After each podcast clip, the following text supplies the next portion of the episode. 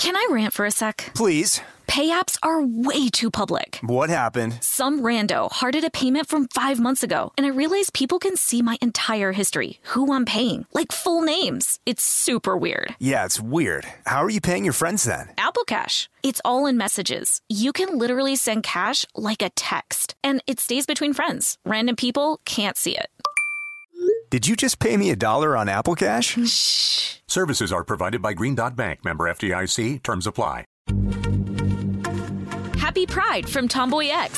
Celebrating pride and the queer community all year. Queer founded, queer run, and the makers of the original boxer briefs for women. Creating sustainable size and gender inclusive underwear, swimwear, and loungewear for all bodies so you feel comfortable in your own skin. Tomboy X just dropped their Pride 24 collection. Obsessively fit tested for all-day comfort in sizes 3 extra small through 6X. Visit TomboyX.com. Hi, I'm Michael Rappaport. And I'm Kiwi Rappaport. And together we're hosting Rappaport's Reality Podcast. We have a passion for reality TV, and we're inviting you into our living room. We're dissecting the drama, and we're giving praise to the single greatest form of entertainment on television today. That is right. Reality TV is the greatest form of entertainment on television today. Listen to Rappaport's Reality with me, Kibi Rappaport. And me, Michael Rappaport, on the iHeartRadio app, Apple Podcast, or wherever you get your podcast.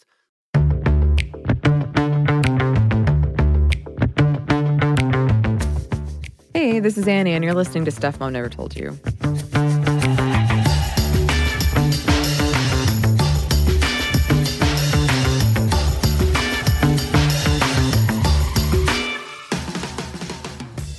And today, Samantha and I have a bonus episode for you lovely listeners. Bonus. Bonus. We always are trying to give you extra content. Extras. One of my good friends here in the HowStuffWorks office, his name is Alex. He's a fantastic person to work with. Alex. I like that you're doing this. Yeah, I feel like you're like my background. I'm going to do this. This is my new role. Okay. Oh my gosh, please follow me around and be my hype person, Samantha. Annie. Yes. Alex is fantastic. And Alex put me in touch with a publicist who represents Dr. Shaili Jain, who is, and slash was, depending on when you listen to this, coming out with a book called The Unspeakable Mind. And, since we've been doing this whole mini-series, I almost hesitate to call it a mini-series. I feel like it's anymore. Like a series. It's not mini, yeah. It's a medium series. Medium? A medium series, I think. It's a season. Giant it's series. A season. Oh, okay. Around trauma, it was perfect because in the book, she delves into the science of PTSD and how it doesn't look like what a lot of people think it looks like, and how we can prevent it, how we can treat it, the problems, the solutions, all that stuff. It's an excellent read. I read it in a day. Loved it. So we thought we did an interview. We were fortunate enough to get Dr. Jane on the phone, and we conducted a fantastic interview. And you've probably heard pieces of it in episodes, but we wanted to present the whole thing lightly edited for our mishaps. They weren't many, but yeah, no, there was a fire. There were, you know, there's chicken involved. There was chicken involved. That's true. We were eating chicken. It wasn't like a chicken in the studio, but yeah, we thought we'd present it to you largely unedited as bonus content. Right. So please enjoy. I like to start with a basic question, which is, could you tell us a little bit about yourself and your background, please? Sure, absolutely. So I'm a psychiatrist by training, and about 10 years ago, I entered kind of postgraduate training to become a PTSD specialist. And so now that is kind of my subspecialty. I'm a trauma scientist as well. I do research in PTSD, and then I treat patients, and obviously I'm an educator too, so I'm training a lot of young doctors in PTSD and psychiatry. So I spent 2 decades caring for thousands of patients who have survived various forms of trauma, from child abuse rape, intimate partner violence, life-threatening accidents, and war. So that's kind of a little bit about my background. Yeah, and you discuss in the book how you had this experience with your father that kind of led you into this career. If you could speak to that a little bit. Yeah, no, absolutely. So on a personal note, I have my own family history is one of trauma and tragedy. So during the 1947 partition of British India, my paternal grandfather was murdered, and my dad was 10 at that time, and he was orphaned and forced to flee his home, live as a refugee in India, and he worked as a child laborer, because, there was no other source of income, and both his parents were deceased. Now, 2 decades later, he ended up emigrating to England, and that's where I was born and raised. So I spent a lot of my life very disconnected from that family history of trauma. We never went back to India, barely, with very little connection. But even though there was that kind of geographical distance, I spent chunks of my youth living in the shadows that partition had cast on his life. And kind of with this awareness as a child that no matter how much I loved him and he loved me, there was a part of him that was always going to be inaccessible. And somehow I feel like as a child, I did have this awareness that there was a connection between what happened to him as a kid and why I was feeling this. But it took me many years of training and many years of being a clinician to really figure out, what that was and kind of give it a name. Mm-hmm. And you, through these years of experience, you have written a book, The Unspeakable Mind. And congratulations, by the way. That's right. No small feat. Thank you for acknowledging that. I don't want to take that for granted. Right. You wrote a book. That's amazing. So could you talk about what led you to write this book? And I read it in a day. I loved it. I think it's very informative. But I would love if you just talked about the experience of writing a book and how you did it. And then also if you could just add why you felt it was important to add personal accounts to it, because I think that's part of the thing that happens that kind of lacks within all of these types of books and sociological ideas, that they lack the actual personal background that people often want to connect to. But what made you go that route as well? Well, thanks so much, Annie, for saying you enjoyed the book. That means a lot, because it's literally been a 10-year labor of love. So, it that's what makes me happy. It makes me happy that people who are kind of, a general audience, an educated lay audience, who might not have the kind of training in psychology, I wanted to reach that audience by writing this book. So obviously, in my scholarly work, I write all the time, right? You do scholarly papers, you write up your research, and you're basically preaching to the choir. You're talking to the people who are in your circle. The thrust behind writing The Unspeakable Mind is I really wanted to reach a wider audience. I think the average person is much more aware about things like, the importance of a healthy lifestyle or getting cancer prevention screenings than say they were 20-30 years ago. I really feel the time has come where we have to elevate our societal literacy about mental health and trauma and PTSD, because we have too much to lose if we don't rise to this challenge. So I wanted to tell the complete story of PTSD in a way that is accessible for anyone who's curious to know more about this condition. And to me, I've read a lot of books written by doctor writers, and to me, when they talk about clinical experiences, at my heart, I'm a clinician. That's my primary role.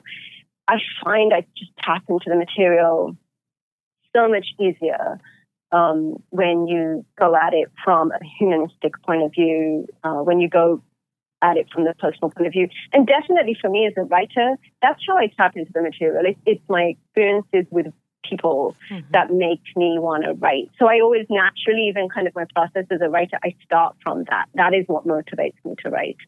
I hope I answered your question. I wanted to reach a wider audience because I think we have to. PTSD is a pressing public health concern. It's an inextricable part of all of our lives. Even if we don't know it yet, it is. Mm-hmm. And so I really wanted to reach a wider audience, but at the same time present the material in a way that people could digest, you know, that was I mean, it's hard. It's hard to write about trauma. It's hard to read about trauma. But I really wanted to do it in a way that would just make people more curious and help understand a condition that has really been widely misunderstood right. and kind of eluded throughout history.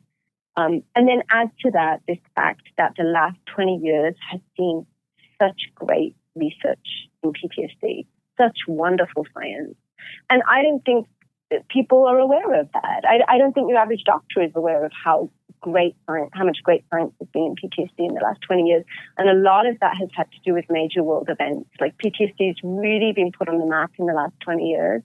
And there's just some great stuff coming out. I mean, I'm a PTSD specialist. It's my job to stay on top of all the science that's coming out. And it's hard for me to stay on top of it. There's so much of it. So really deconstructing that science and presenting it was very rewarding.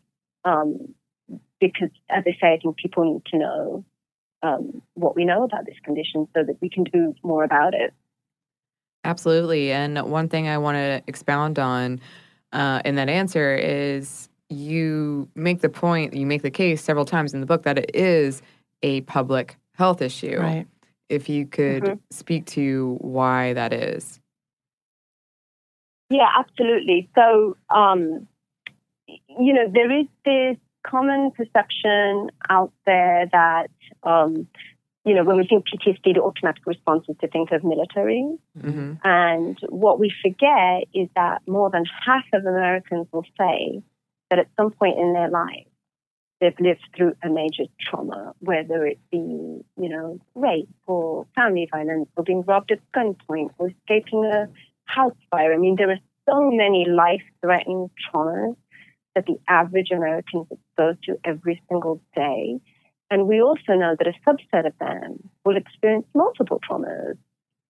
And a significant minority of those people will not heal naturally in the aftermath.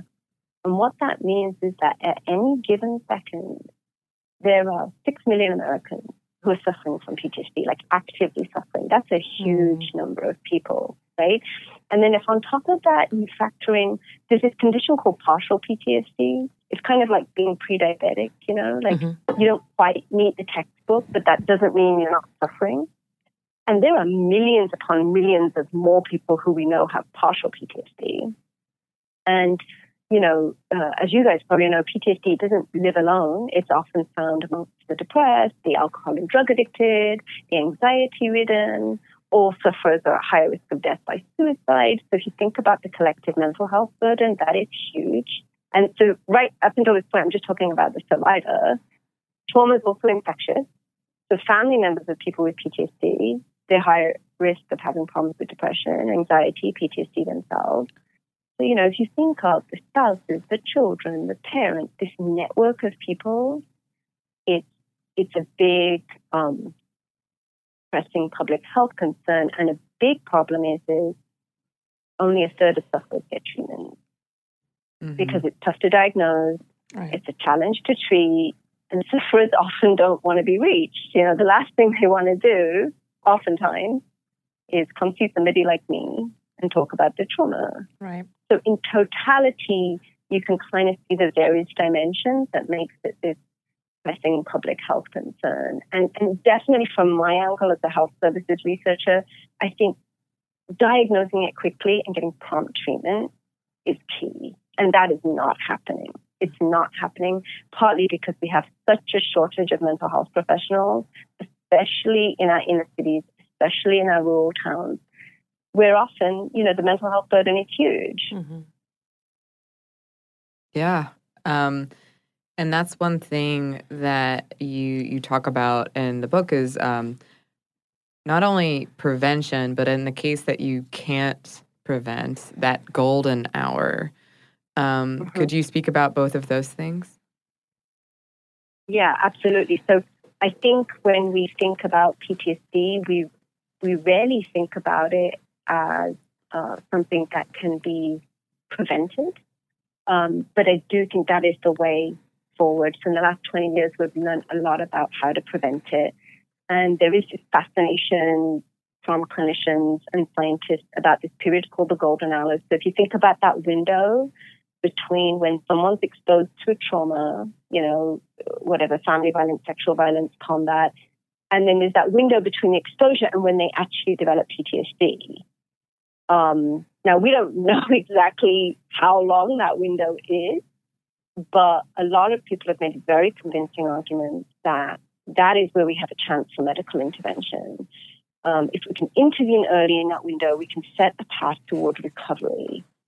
And there's a couple of real promising interventions. There's been a lot of use of the stress hormone cortisol in that window to help try and prevent PTSD. And then even kind of psychological therapy. So there's a therapy that works for PTSD called exposure therapy. And some researchers out of Atlanta, actually, out of Emory, have done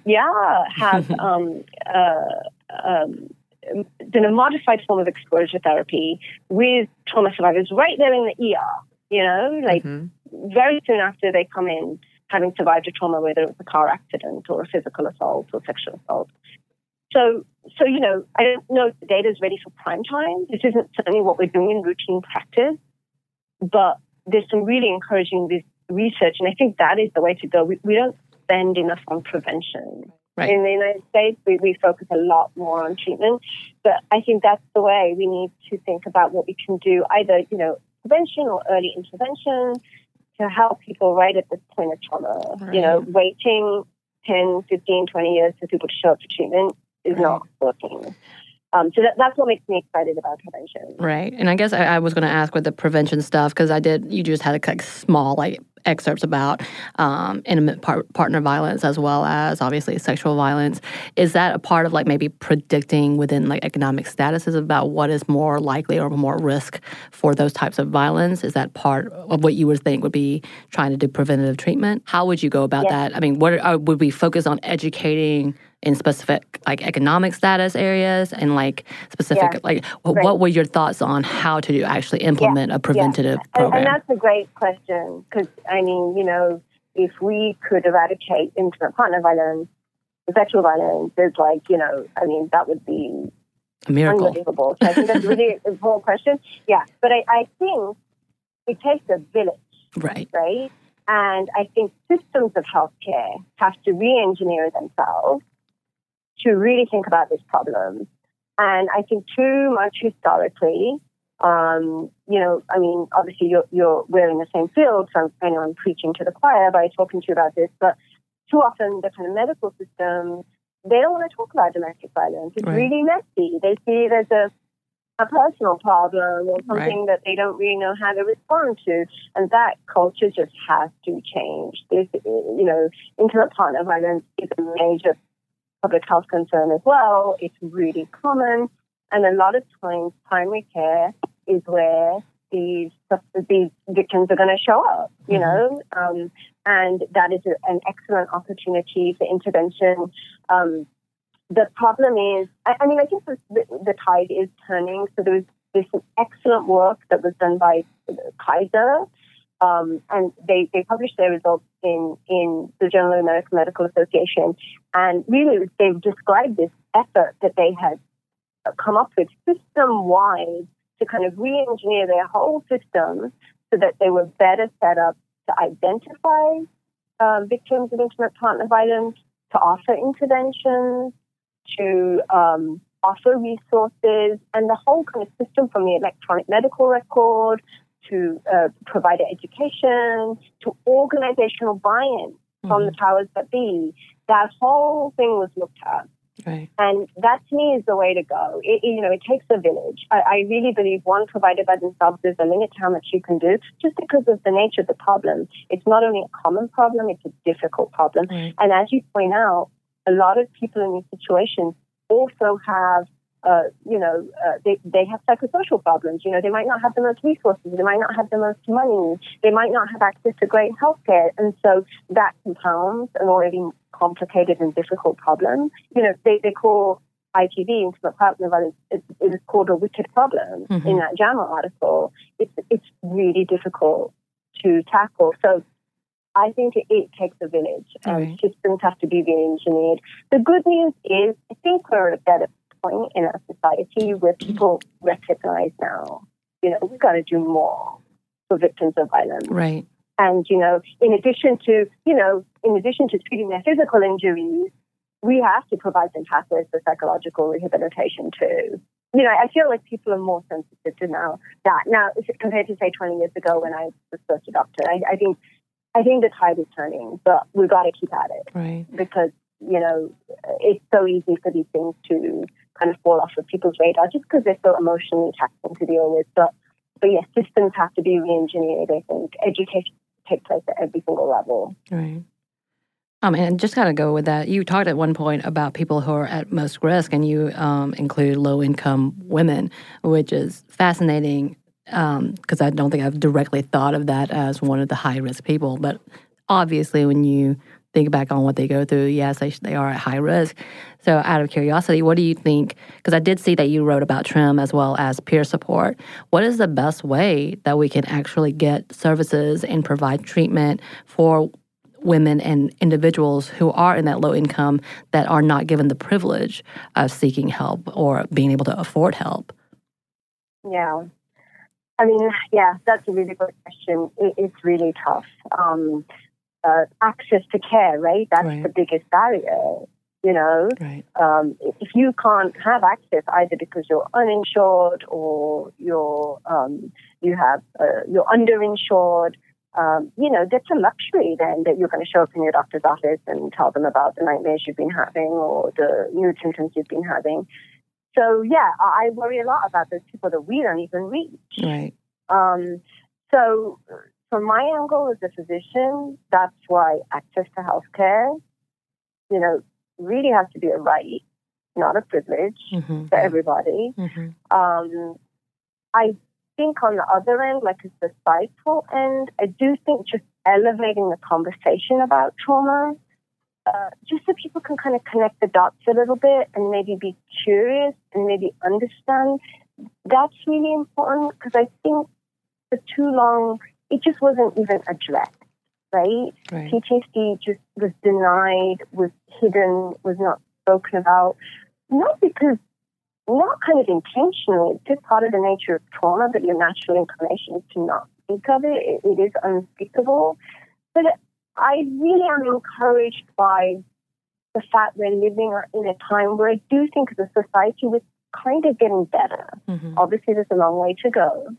But we are getting better at giving it a name, and I can't help feel that is going to have a good trickle-down effect for everybody. Right. But at the same time, it doesn't take away the real problems. I mean, access to healthcare is really, really important. And unfortunately, it's just denied to too many. And it's denied to the people who really, really need it. Right, you know? Right. And that's just a bigger problem for us. We have to think as a society what we want, how we want to care for people who don't have resources. It's a bigger question. It's a policy question. Obviously, it's a political question. Right. But access is important. And I think from my angle as a psychiatrist, you know, my practice is in primary care. I have moved my practice from a mental health clinic to primary care because I know a lot of times people who have PTSD, they show up in primary care. They don't come see someone like me. So I do think there's still a lot more that can be done on the medical side, you know. Mm-hmm. So that breaks down a lot of barriers, you know. They're seeing a psychiatrist right there in the primary care clinic. Their regular primary care doc has introduced them to the mental health professional. It breaks down a lot of the stigma and a lot of the barriers to access. So there's a lot that can be done on many levels to help folks who are marginalized socioeconomically get access to help. Mm-hmm. We have some more of our interview, but first we have a quick break for a word from our sponsor. Can I rant for a sec? Please. Pay apps are way too public. What happened? Some rando hearted a payment from 5 months ago, and I realized people can see my entire history, who I'm paying, like full names. It's super weird. Yeah, it's weird. How are you paying your friends then? Apple Cash. It's all in messages. You can literally send cash like a text, and it stays between friends. Random people can't see it. Did you just pay me $1 on Apple Cash? Shh. Services are provided by Green Dot Bank, member FDIC. Terms apply. This episode is brought to you by Snagajob. Snagajob is where America goes to hire, with the deepest talent pool in hourly hiring. With access to over 6 million active hourly workers, Snagajob is the all-in-one solution for hiring high-quality employees who can cover all your needs. On demand, temp to hire, part-time, or full-time. You name the position: warehouse worker, retail associate, grocery store clerk, fitness trainer, baker, stylist, bellhop, podcast producer. Yeah, Snagajob's got a worker for that. With their easy-to-use platform, you're able to seamlessly post and fill available positions quickly with a dedicated customer support team to provide all the help you need along the way.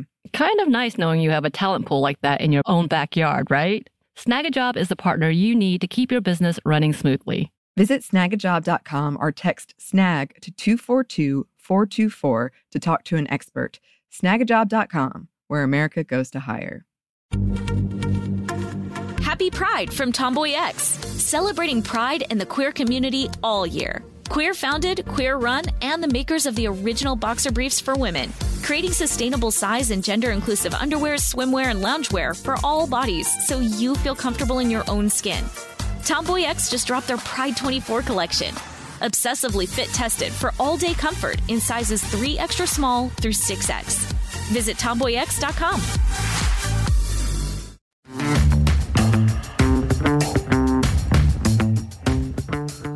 And we're back. Thank you, sponsor. Well, I was going to ask you about the title specifically. You kind of touched on it in there. I don't know if you want to go into more detail about how you came upon the title, what it means. So trauma often represents, the violation of everything we hold to be dear and sacred. And so trauma is simply too terrible to utter aloud. The natural human inclination is to deny trauma its existence. And so trauma becomes unspeakable. Sometimes the survivor wants to speak, but if the wider community is unwilling or unable to bear witness to their story, then the survivor is forced into silence. But either way, trauma becomes unspeakable. The problem is, we now know definitively that PTSD thrives in such conditions. When traumatic thoughts and memories are unspeakable or unthinkable for too long, they actually interfere with our brain's natural process of recovery after trauma. Those memories become stuck points that inhibit the mental reintegration that is so vital for trauma survivors to heal. So, the unspeakable is at the core of what is the problem with PTSD. Rendering the unspeakable permanently speakable is just crucial to recovery and a really integral part of what we know works for PTSD in terms of trauma-focused psychotherapy. We have a lot of international listeners, and one chapter that I found really interesting is the one about the Americanization of human suffering and your experience at this conference in India. I was wondering if you could speak to that. Yeah, very frustrating. This isn't a new story. Like, if you talk to some of the pioneers in PTSD research and PTSD treatment, I had a conversation with Charles Marmar, who's the chair at NYU of psychiatry, and he gave testimony to Congress around the time of the Vietnam War about what PTSD is and why we should take it seriously. And all those pioneering, clinicians and researchers face such resistance. There is something about PTSD that just irks so many people, that the same way a trauma survivor might want to deny their trauma, on a societal level, for some reason, people want to deny that PTSD exists. Now, I think in America and kind of European, American societies, I think we've done a lot better at, kind of giving it a name and investigating it so much and understanding it so much that it has become part and parcel of our modern vernacular. Unfortunately, there is this kind of global controversy and this kind of theory that's put out there that somehow PTSD is this kind of Americanization of human suffering, and that, people in low or middle income countries, they're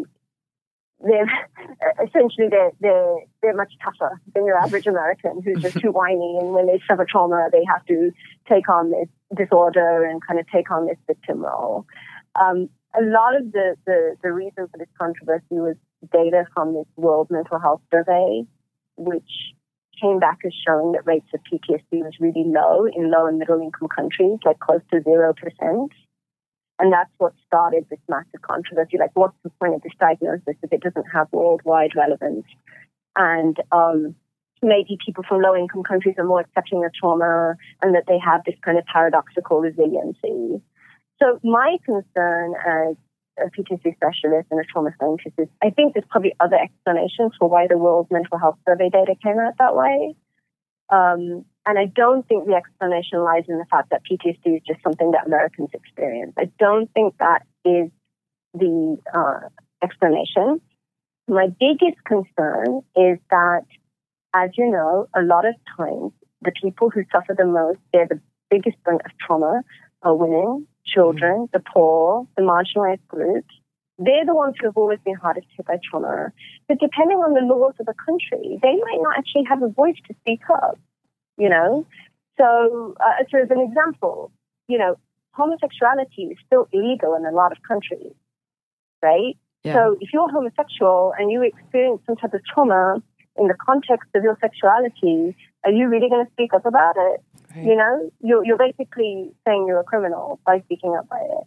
And so I do believe that by dismissing PTSD too quickly, there's a lot of silent suffering that's going to go dismissed. And of more urgency is if you dismiss PTSD, then doctors are going to stop looking for it. No one's going to pay money to research it, but it's still going to be there. You know, so that is a very disconcerting argument that is out there, and that I wanted to raise awareness about. You know, there's definitely this kind of thing, this Maslow's hierarchy of needs, I'm sure you guys are familiar with, right? That, you know, when physical survival is a problem, you know, when you can't guarantee a roof over your head, food on the table, clothes on your back, then psychological well-being does take a back seat. And I'm sure in a lot of low and middle-income countries, it's too much of a luxury to think about your trauma, too much of a luxury to deal with the psychological symptoms. But I do think it's important. It just takes a back seat. It doesn't disappear. Right. Yeah. You know, that's what we have to remember. It's still there. Right. And I think what's happening is it just gets kicked down the road. You may never deal with it, but then your kids are going to have to deal with it. Right. Someone's going to have to deal with it at some point. So, you know, denying it its existence, PTSD's existence, to me is just too extreme. You know, trauma happens. It happens in every culture and society of the world. We have to get better at identifying victims of trauma and making sure that their voice is heard, and if they need psychological rehabilitation, they get it.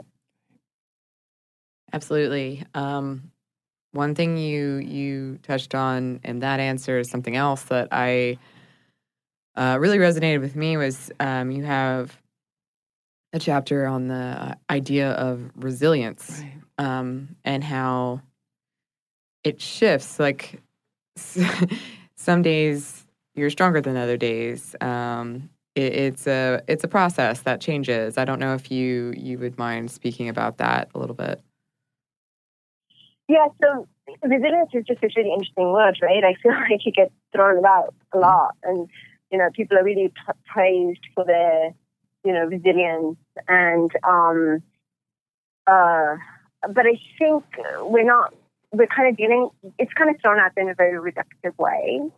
I feel like there is this tendency in our culture to make people into superheroes, you know, like, oh my God, look what happened to this person. They suffered X, Y, Z, but yet they triumphed and they're amazing and they went on to do this and that.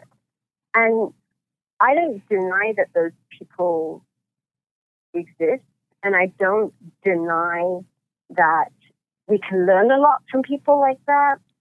I think from the point of view of being a physician and from the point of view of someone who likes to see things from a kind of public health point of view, the opposite problem is much more you know, there's no point in dealing with like unicorns or outliers. We have a very big problem in that not everyone can access ways to be resilient. And I think we should really think about how we can help everybody be resilient as opposed to making an example of people who are really unusual. Mm-hmm. And the other thing that I think doesn't get addressed is how much of your resilience is tied to your socioeconomic status, right? Right. Yeah. So, you know, if you underwent a trauma and you have really supportive parents, or you come from a background where you have access to education or economic means, you know, if you have a position of privilege in society, you're going to be pretty resilient just by virtue of your zip code and your geography. And I don't think we give that enough. We don't weigh that into the equation enough. We like to think it's something inherent to that individual's character, whereas I think a lot of it is to do with socioeconomic factors. And then we don't do the opposite when people are denied that. Mm-hmm. We don't see how, my God, as hard as they're trying to be resilient, right, that is really weighing them down. So I think a less reductive way of looking at resilience, a more evolved way of looking at resilience, is that it's multidimensional. There's different ways of being resilient. And it waxes and wanes over someone's life. So it depends where you're meeting them on the journey of their life. You know, you may have someone who had suffered a lot of childhood adversity, who had experienced, other traumas in their life. Maybe they'd been sexually assaulted or they had, been physically assaulted. And they may come through all of this and thrive and learn to be resilient, but then something else might happen later in their life, which is kind of like the straw that broke the camel's back, you know? And you might be meeting them at a later stage in their journey. You just never know what people have been through. Mm-hmm. So I think to say, oh, you're resilient and you're not resilient, it doesn't make sense to me. Mm-hmm. I think it shifts with time, people's ability to be resilient. So it's multidimensional. I think there's many external factors. There's also many inherent factors. You know, PTSD is a highly heritable condition. Mm-hmm. So there's a lot to do with the way we're wired and the kind of genes that we have that also determines our response to trauma. So yeah, I mean, I'm all for resilience, but I think we have to look at it in a broader way. Mm-hmm. And we really have to think about leveling the playing field so that all people can be resilient, like regardless of the community they're from. You know, there's pathways for them to be able to be resilient in the face of trauma. Yeah, actually, can you, and I was going to ask if you can talk a little more about the genetic idea, because I don't think we talk about that as a thing, honestly, when it comes to PTSD. Everything's so environmental, it seems, but in your book, I think it's really fascinating that you go a little more in depth about the genetics as well. So can you talk a little more about that? Yeah, So what's emerged in the last 20 years is that, even though by definition, you know, PTSD is linked to this external traumatic event. So basically, you know, you have to live through a trauma and then you might develop PTSD. So we tend to think of it as, oh, well, it's totally to do with what happens in your life, right? But actually what we've realized over the last 20 years is the actual condition itself is highly heritable. So, you know, you can take two people who will be exposed to exactly the same trauma. One of them will develop PTSD, one of them won't. And what determines who will and who won't, genetics plays a big part. So, you know, about a third of the overall risk of developing PTSD following exposure to trauma is determined by genetics. And I think that the way that plays out is, you know, the way your brain is wired, the way your body mounts a response to stress, all of which is probably, you know, predicted by your genes and factors that, like I said, are heritable. The other thing that is really interesting is this epigenetics, the science of epigenetics, which we are still in our infancy of understanding, but I think is really fascinating. And it's this notion that when a man or a woman is exposed to a really damaging psychological trauma, it impacts the man's sperm or the woman's eggs. And then these changes are transmitted to their future children by intergenerational transmission. And so that leaves these children vulnerable via altered neurons, neuroanatomy, and genes.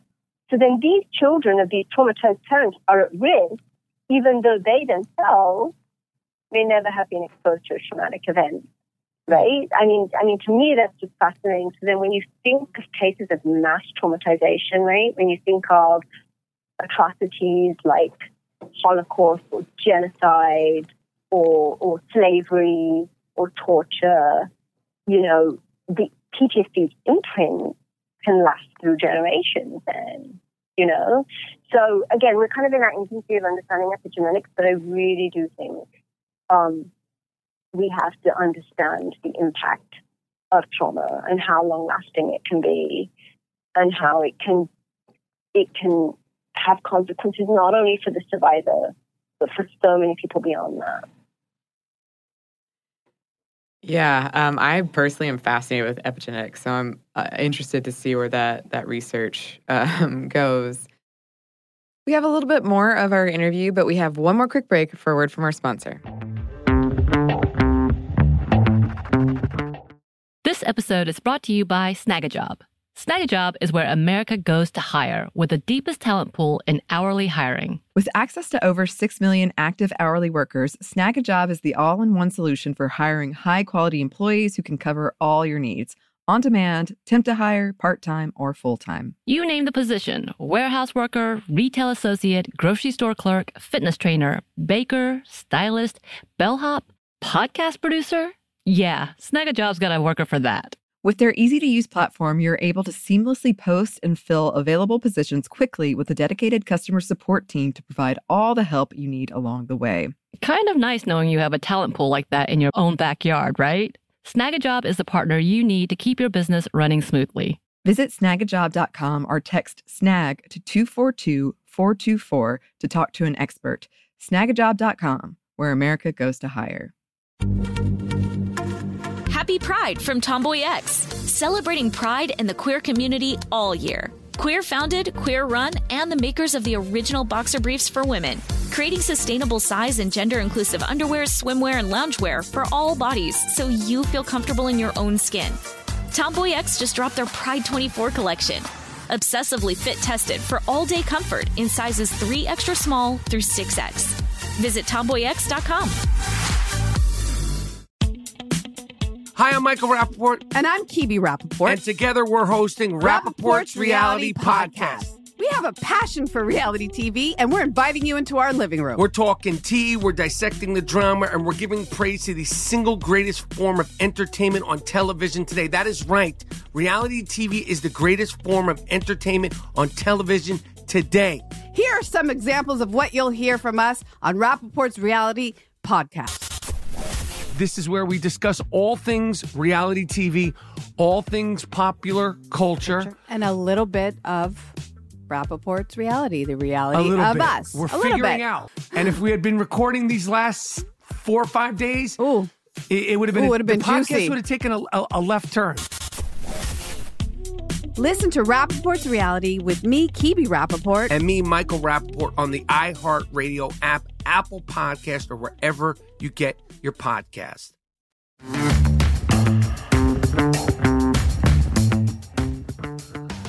And we're back. Thank you, sponsor. Another thing you talk about in the book is how there is this research ongoing into things that you are very quick to say there's no magic bullet. And people are eager for this magic bullet, but in like the cannabis or MDMA. But on the flip side of that, you talk about the opioid crisis. And yeah, I would love if you could go into more detail on that. On the opioid crisis, PTSD? So, yeah, this troubling relationship between addiction and PTSD, I mean, that's something I see a lot. So just the general kind of overall observation that PTSD and addiction go hand in hand a lot, right? So some studies have reported that over 60% of addicted persons also have PTSD, you know, and you can understand why, you know, self-medicating with alcohol, drugs, food, gambling, sex, that numbs emotional pain, you know, and it can ease anxiety and it can ease nightmares. The problem is that in the long run, this coping strategy is dangerous, and so often it just morphs into this full-blown addiction. And There is, specifically with regards to the opioid crisis, there is this troubling relationship between PTSD, chronic pain, and opioid addiction. You know, up to 35% of chronic pain patients also have PTSD. And there's a condition called fibromyalgia, which is another chronic pain condition. Some people, there have been reports in the literature that some people are kind of saying that PTSD and fibromyalgia are actually the same thing. Wow. So there's definitely something about this physical manifestation of psychological pain that we're really in that infancy of understanding. The problem is that opioid-related side effects, you know, things like falls, being in an accident, overdosing, or attempting suicide, they're much more common in pain patients who also have PTSD compared to those who only have pain, right? Mm-hmm. So what's kind of emerging is this inkling that when people are using pain pills to numb emotional pain instead of getting treatment for the emotional pain, you know, with psychological treatment, there's something dangerous about that. Right.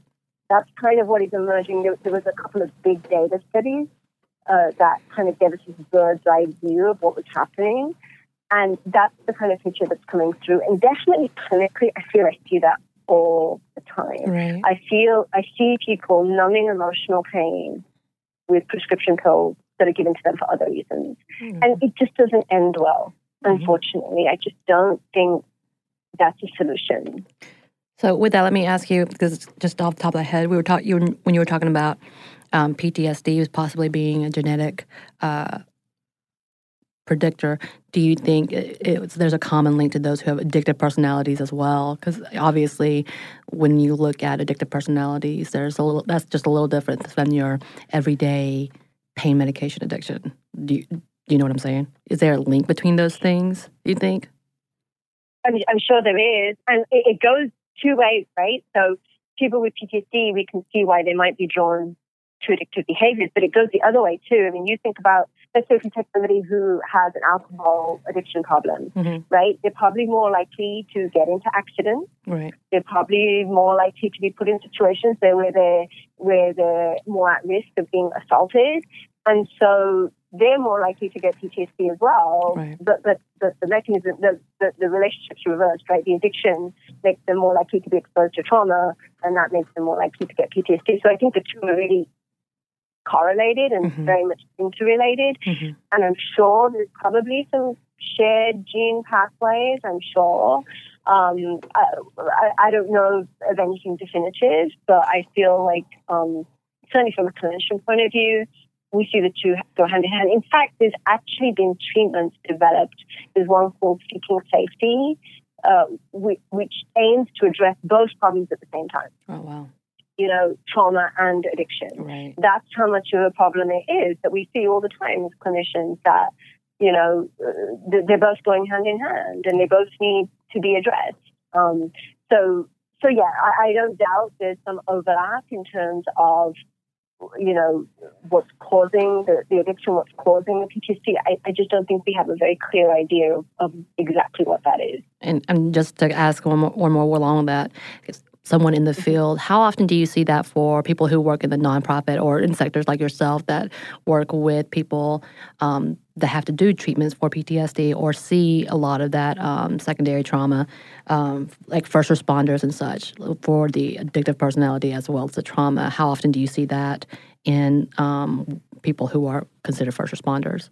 Because I know I've seen it, social workers get caught up in psychiatric medication involved after certain situations, whether it's, let's say, a social worker who's working with a mass shooting incident that end up having an addictive personality hand in hand. How right. often do you see that for those type of workers? Yeah. So I think anybody, trauma's infectious, right? I think anybody who through the course of their profession is routinely exposed to traumatic situations, like bearing witness to trauma, whether it be like first responders, whether it be military, whether it be, you know, mental health professionals, healthcare professionals, I think we have to recognize it for what it is. We are at high risk of being exposed to trauma. So, you know, the same way we maybe think of like being exposed to a virus, right? Like, you know, all healthcare professionals, we all have to get vaccinated, right? It's Hep B, and we all have to get our influenza shot. Why? Because we've got a high chance of being exposed to someone who's sick, and we have to inoculate ourselves and protect ourselves so that we don't get sick. So I think we have to think the same way about trauma.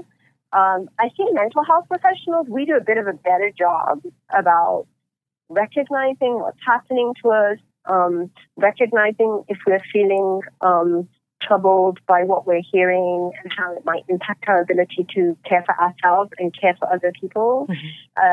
Certainly, I feel like I grew up in a tradition where my colleagues are more receptive to me talking to them if I'm having a tough time. It's more acceptable for me to acknowledge my feelings. Of course, that doesn't make you safe, but I do feel the culture is accepting. I don't think the wider medical culture or the wider first responder culture, you know, like police, firefighters, I don't think it is acceptable to admit that you are being troubled by these things. And then what happens? People self-medicate, right? They turn to addictive substances to self-medicate, because just because you don't admit it doesn't mean the pain is not there.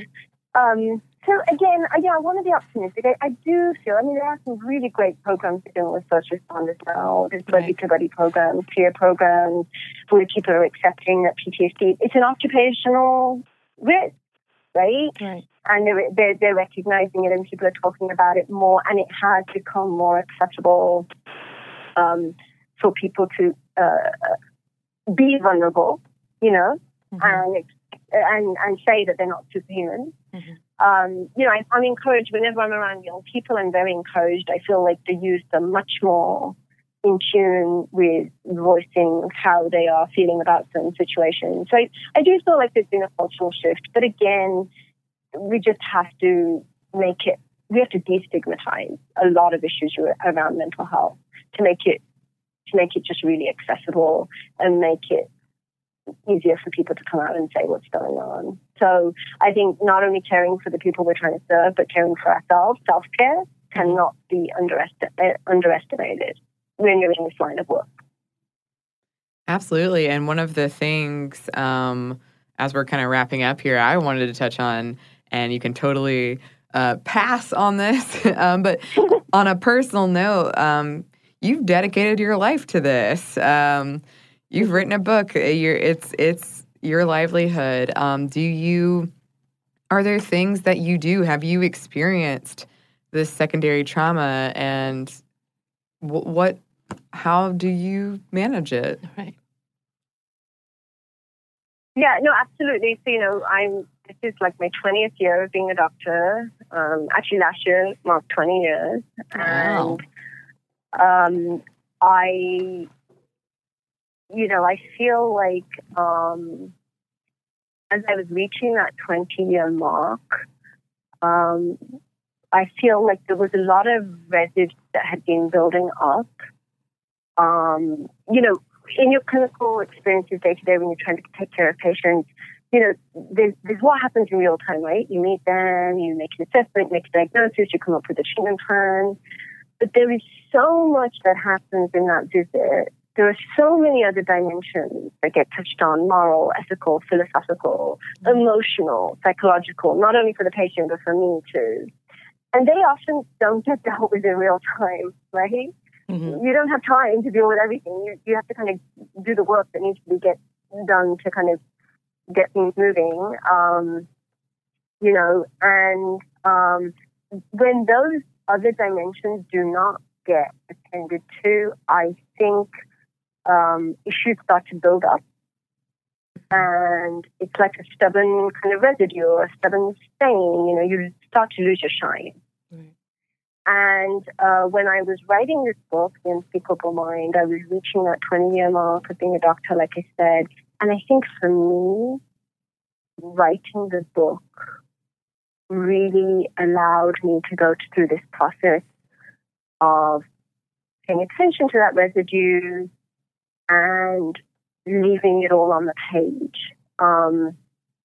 There's definitely something burning inside of me that needs to get out. And I think from a kind of creative angle, being able to draw on 20 years of clinical experiences and kind of relive them and hash them out through the process of writing was really valuable. I felt like I could leave a lot of stuff on the page. I think I emerged feeling lighter, more rejuvenated, and hopeful that, you know, maybe I can do this for another 20 years. So for me, in answer to your question, I think the writing is what helped me personally. Well, let me ask you this. Attain to loss. Yeah. I'm sorry, I didn't mean to interrupt you. Because no, I think when you were talking about having to essentially stabilize someone and can't hit on every note and feeling like, for me, I've had many incidences where I've had to do crisis management only and then walk away and then things fall apart because I couldn't do everything I felt needed to be done. And I call this survivor's guilt or just guilt in general. And I know I read something about in your book about how you talked about people who feel guilty for feeling like they're having an emotional trauma, even though they survived, and things like that. How do you cope with that? How, for those of us that are in this profession that don't always have the time, because I worked with investigating child abuse and I work with at-risk teens, how do you go on and not get that burnout, not giving up hope and feeling like, how do I get this? Because I didn't get to do this, and this, and now things are falling apart in different ways, and I just feel guilty. Yeah. How do we go with that? Right. How do we cope with that? So one thing I don't think we do enough of in this world, and I felt this be eroded over the last 20 years of being in this profession. One thing I don't think healthcare professionals and caregivers, what we don't do enough of is just admit that what we do is really, really hard. Right? What the work we do and the circumstances under which we operate are really hard. And I do feel like we live in this world that celebrates the trivial and that doesn't value doing complicated things where you're not necessarily going to get a massive return on your investment. So I think there's this cultural turn where we have to reclaim that what we do is important, must be done, but it's really, really hard. So I think setting these realistic expectations is really important. I am a realist. I'm a pragmatist. You know, I don't know if it's because I'm an immigrant. I don't know if it's because I'm the daughter of an immigrant, but I don't think I'm an optimist. I feel like I'm a realist.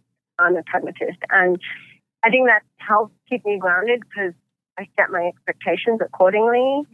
And I know that sometimes I'm not able to help people in the minute, right?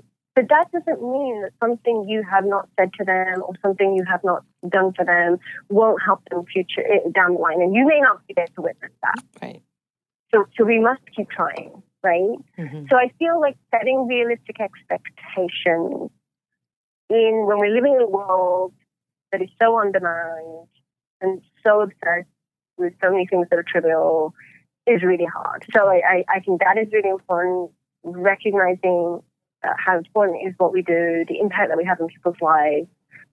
And then I think the other thing is, to me, I feel like most of the mental health professionals I know, most of the healthcare professionals I know, the ones who are really, really good at their job, they probably started doing that role way before they got their actual qualification. Right. Do you know what I mean? Right. Yeah. The ones who are really passionate and connected to what they do, they're working something else through too. And so I think we have to acknowledge that, right? Like how much of what you're feeling, how much of the survivor guilt that you're feeling is about the current situation, how much of it has to do with something else. And then, of course, that's why it's really important you have your own ways of caring for yourself and getting any attention that you might need, you know, mental health-wise, you know, health-wise. And so self-care, I think, is an absolute non-negotiable if you're going to do this type of work. Right. But it's not an easy... I mean, your question is a really important one because, you know, we're dealing with record levels of burnout in our profession right now. So clearly this is not imagined. It's very real. Yeah. But to me, I feel like, you know, your career should be a marathon, right? You want to be here 20 years from now, 30 years from now. You don't want to be burning out and not able to help people. And and you have to do what it takes to be able to have that longevity and have that stamina. Right. You know, and I feel like healthcare professionals who are kind of congenital caregivers, they don't take care of themselves the way they should. Right. You know, they put other people's needs too much, and I think there's something to be said for having boundaries and saying, okay, all right, I'm done for the day, and I'm not going to take this home, and right. I'm going to do something for myself. But, you know, by doing something for yourself, you're going to survive another day to do something for somebody else. So it's not being selfish. It's having healthy boundaries. But, you know, I mean, I can talk this way, but it is an ongoing battle. Right. We're all trying to figure out day to day what to do. How to do it. You know? Right. Yeah. I think that's a great wrap-up point, unless you have something else you want to touch on. We'll obviously give you a chance to plug your book and where people can find you. But if there's anything else you want to speak to before that, now's the time. No, this has been a lot of fun. Thanks for having me on. I'm so it's so awesome for me to talk to people who have read the book, and I really hope it was valuable to you, and that makes me really happy. So it was all worth it. All the hard work is worth it. Yes, and congratulations again. Yes. Like, I don't want to sweep under the rug. You wrote a book. It was very well researched, very well written. I was going to say, you wrote a book that was readable. Yeah. Like, not just for people who are fascinated by trauma and all of the research, but actual story, personal telling, and some new ideas. And then I love that. That's so available for people, and I love that. That's awesome. Thank you. It's really nice to hear that. I mean, it was a labor of love. Like, you know, it took me 10 years, but that was the result that I wanted, and if that's what's happening, it was totally worth it. Perfect. So thanks so much for sharing that feedback. It really means a lot. Awesome. Yeah. So if you want to just shout out the book, and when it comes out, I believe it's in April. You take it. And then all of your all of your social medias, so we can get to you. Yeah, so it's called The Unspeakable Mind, Stories of Trauma and Healing from the Front Lines of PTSD Science. And it's published by Harper, and it's coming out May 7th of this year, 2019. And folks can find me on Twitter at Shaili Jain MD. And I'm also on Facebook, and my website is www.shailijainmd.com. Awesome. Thank you so much for doing this. And thank you for your patience. Yes, yes. That's what you're trying to figure this out. That's you. No problem. Yeah, happy Friday, the weekend. Like, we needed the weekend. Right. So, absolutely. No. All right. Thanks you so much. Have a great day. You too. No problem. Take care. Thank you. Bye-bye. Bye. That brings us to the end of our interview with Dr. Jain. I hope that you found it as enjoyable and as informative and therapeutic. As we did. Yes, as therapeutic. Please go check out her book. Like I said, it was very, it was an informative and easy read. Like, easy is not necessarily the word I want to use, but readable. For something that is that kind of complex and deep, it was very digestible, just like the chicken we had in the studio, and the macaroni and cheese. Oh yeah, we were very hungry. But yeah, thank you so much to her for joining us. Thank you to you, Samantha. To me, yes, as always. Thank you to Andrew Howard, our producer. Andrew, eat some chicken. Yes, and thank you, listeners, for listening. If you would like to email us, you can. Our email is momstuff@howstuffworks.com. You can find us on Twitter at momstuffpodcast and on Instagram at stuffmomnevertoldyou. Thanks again for listening.